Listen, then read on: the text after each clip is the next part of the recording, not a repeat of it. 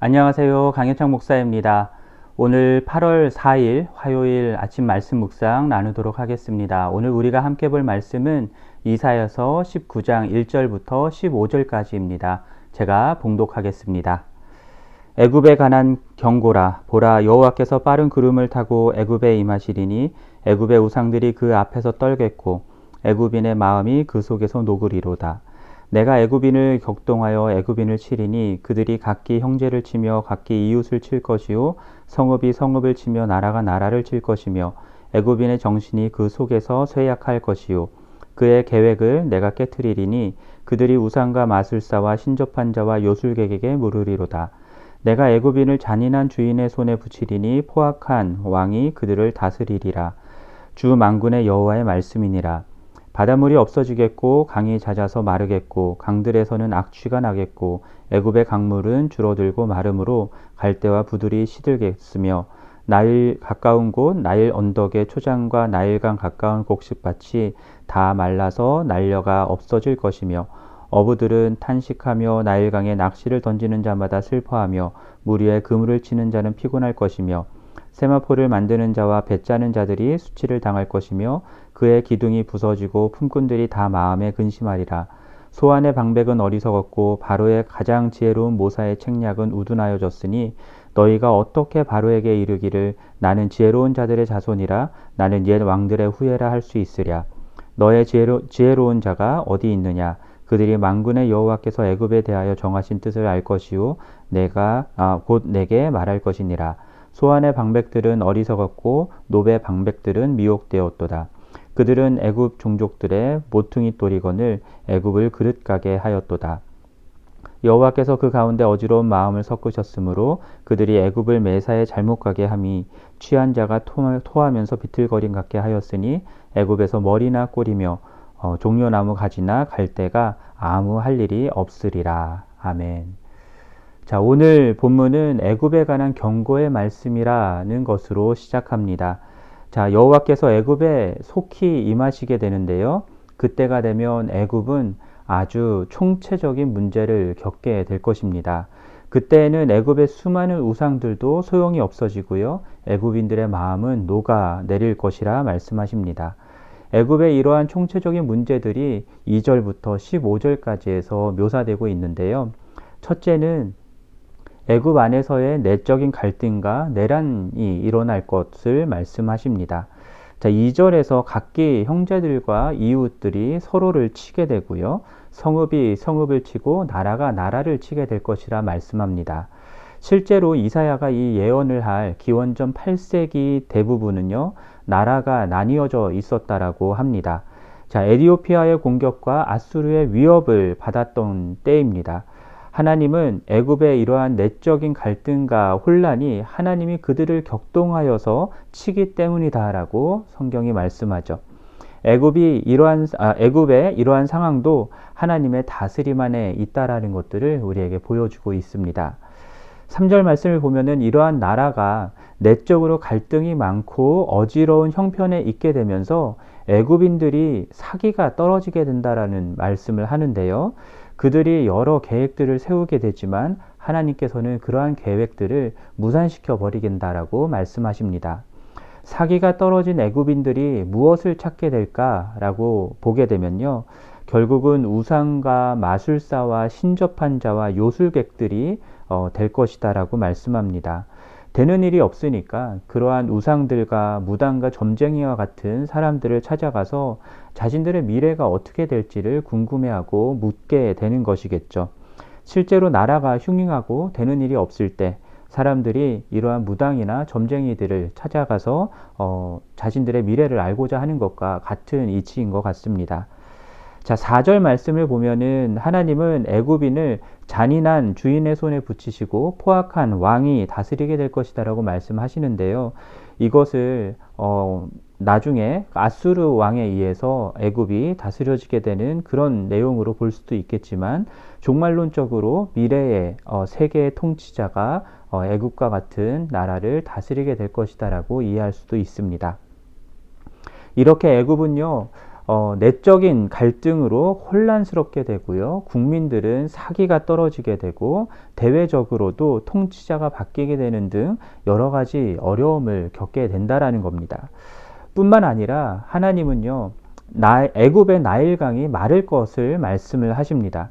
애굽은요 농업과 상업에 있어서 나일강을 절대적으로 의존하던 나라였습니다. 그래서 나일강의 물이 말라버리면요 전반적인 산업이 다 어려워지고 경제가 무너지게 되는 것이죠.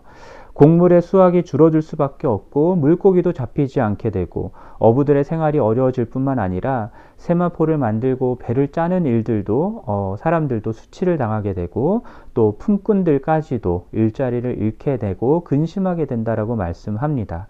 이렇듯 나일강이 마르면서 애굽의 전반적인 경제 체제가 다 어려워지는 것들을 보게 됩니다.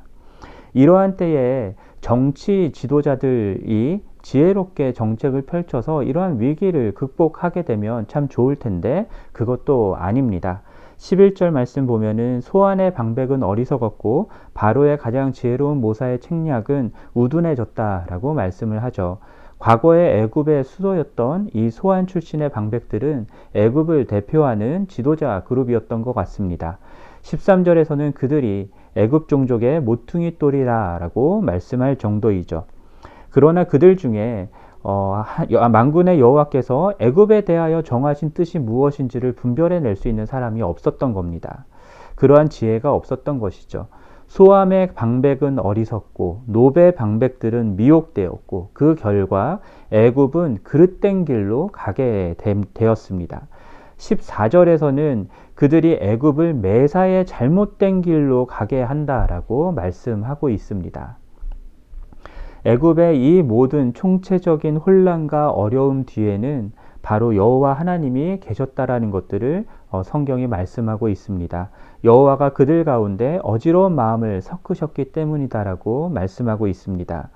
그래서 취한 자가 토하면서 비틀거리게 되는 것처럼 애굽이 비틀거리고 애굽 내에 지도자나 백성들이나 가릴 것 없이 되는 일이 하나도 없는 그런 상태가 될 것이다라고 오늘 본문은 말씀하고 있습니다. 하나님은 애굽이 신뢰하던 그 애굽 제국의 모든 시스템, 정치, 경제, 사회, 종교 시스템이 하나도 제대로 작동하지 못하는 총체적 난국의 상태가 될 것이다 말씀하고 있는 것입니다. 역사의 한 시점에서 어, 이러한 일들이 일어나기도 하겠지만 결국 어, 종말의 때에 이러한 일들이 일어날 것을 말씀하고 있는 것입니다. 사람이 만든 시스템, 어, 어떤 나라의 시스템이라는 것은 어떤 것이든 완전한 것은 없습니다. 과거에 아무리 강력한 어, 부를 누리고 군사력을 바탕으로 뛰어난 문명을 누리고 영화를 누렸다고 하더라도 그들이 만든 이 시스템 자체는 완전한 것이 아니었던 것이죠. 한때 제대로 작동해서 어, 부와 힘을 가질 수 있었던 것이기 때문에 계속해서 그것이 잘 작동되리라 생각하는 것은 어리석은 생각입니다. 사실 역사가 이것들을 말씀해 줍니다. 말해 줍니다. 애굽도 그렇고 아수르도 그렇고 바벨론, 페르시아, 로마 제국도 이 땅에서 존재했던 강력한 제국들이었지만 결국은 역사 속에 사라져 버리게 되었습니다. 이 사실을 사실 다니엘서에서도 잘 보여주는데요. 다니엘서 2장 말씀 보면은 느부갓네살 왕이 꾸는 꿈이 나옵니다. 어, 꿈에서 한 큰 신상을 보죠. 머리는 순금이고 가슴과 팔은 어, 은이고 배와 허벅, 허벅지는 노시고 종아리는 쇠고 어, 발은 쇠와 진흙이 섞여 있는 그런 신상이었습니다. 그런데 사람이 손을 대지 않은 돌이 날라와서 그 신상을 부서뜨리고 여름 타작 마당의 겨같이 다 바람에 불려 간 곳이 없게 만든다라고 말씀합니다.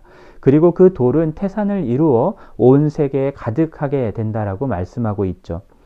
다니엘이 느부갓네살 왕에게 이 꿈을 해석해 주는데요. 큰 신상의 그 각 부분들은 역사 속에 일어날 나라들이다라고 말씀하고요.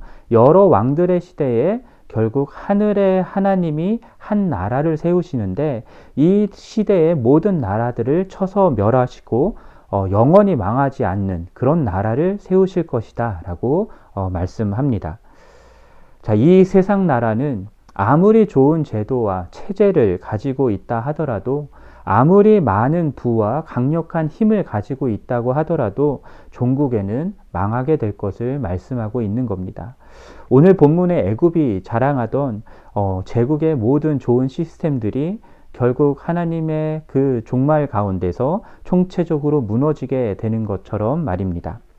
하나님은 출애굽 때에도 열 가지 재앙을 통해서 대제국이었던 애굽과 그들이 섬기는 우상들이 아무것도 아니고 오직 하나님만이 유일하신 참된 신이다라는 것들을 모두 보이시고 나타내셨습니다. 그러므로 사랑하는 성도 여러분, 어, 종국에는 망할 이 세상 나라, 세상의 제도와 세상의 체제들을 전적으로 의지하지 마시고 오직 하나, 하늘에 하나님이 세우시는 어, 그 나라만이 영원히 망하지 않는 나라임을 믿으시기를 바랍니다. 하나님이 예수 그리스도를 통하여서 이루실 이 영원한 나라를 소망하고 기다리면서 하루하루를 하나님의 뜻에 순종하는 삶을 살아가시기를 부탁드립니다. 예수 그리스도가 다시 오시고 하나님의 나라가 온전히 임하게 되는 그때까지 우리가 현재 살아가고 있는 이 세상 나라 가운데에서 하나님의 나라를 이루어가고 또 이 세상 나라에는 아무 소망이 없음을 증명하면서 많은 사람들에게 예수 그리스도의 나라를 증거하는 우리 모두가 되기를 주님의 이름으로 간절히 축원합니다. 오늘 말씀을 생각하시면서 찬송가 322장 1절 부르고 어, 기도한 후에 오늘 아침 말씀 묵상 마치도록 하겠습니다. 세상에 헛된 신을 버리고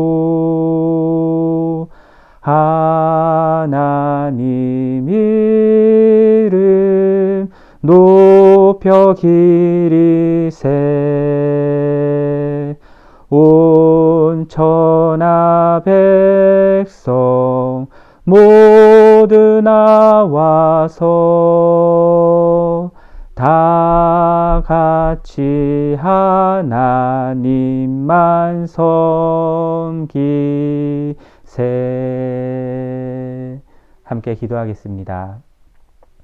하나님 오늘 애굽에 대한 경고의 말씀들을 보면서 애굽이 자랑했던 제국의 모든 시스템들이 무너지는 것을 보았습니다. 하나님 이 세상 나라가 그렇게 결국에는 무너질 것입니다. 그리고 영원한 하나님의 나라만이 세워질 것입니다. 주님, 오늘을 살아가는 우리들 이 하나님 나라를 소망하며 기다리며 살아가게 도와주시고 이 세상 속에서 하나님의 나라만이 우리가 소망할 나라인 것을 증명하며 살아가는 우리 모두가 되게 도와주시옵소서. 특별히 코로나 바이러스 사태로 어려운 이때에 더욱더 하나님의 나라를 소망하며 증거하는 우리 모두가 될 수 있도록 은혜를 베풀어 주시옵소서 예수 그리스도의 이름으로 기도합니다. 아멘.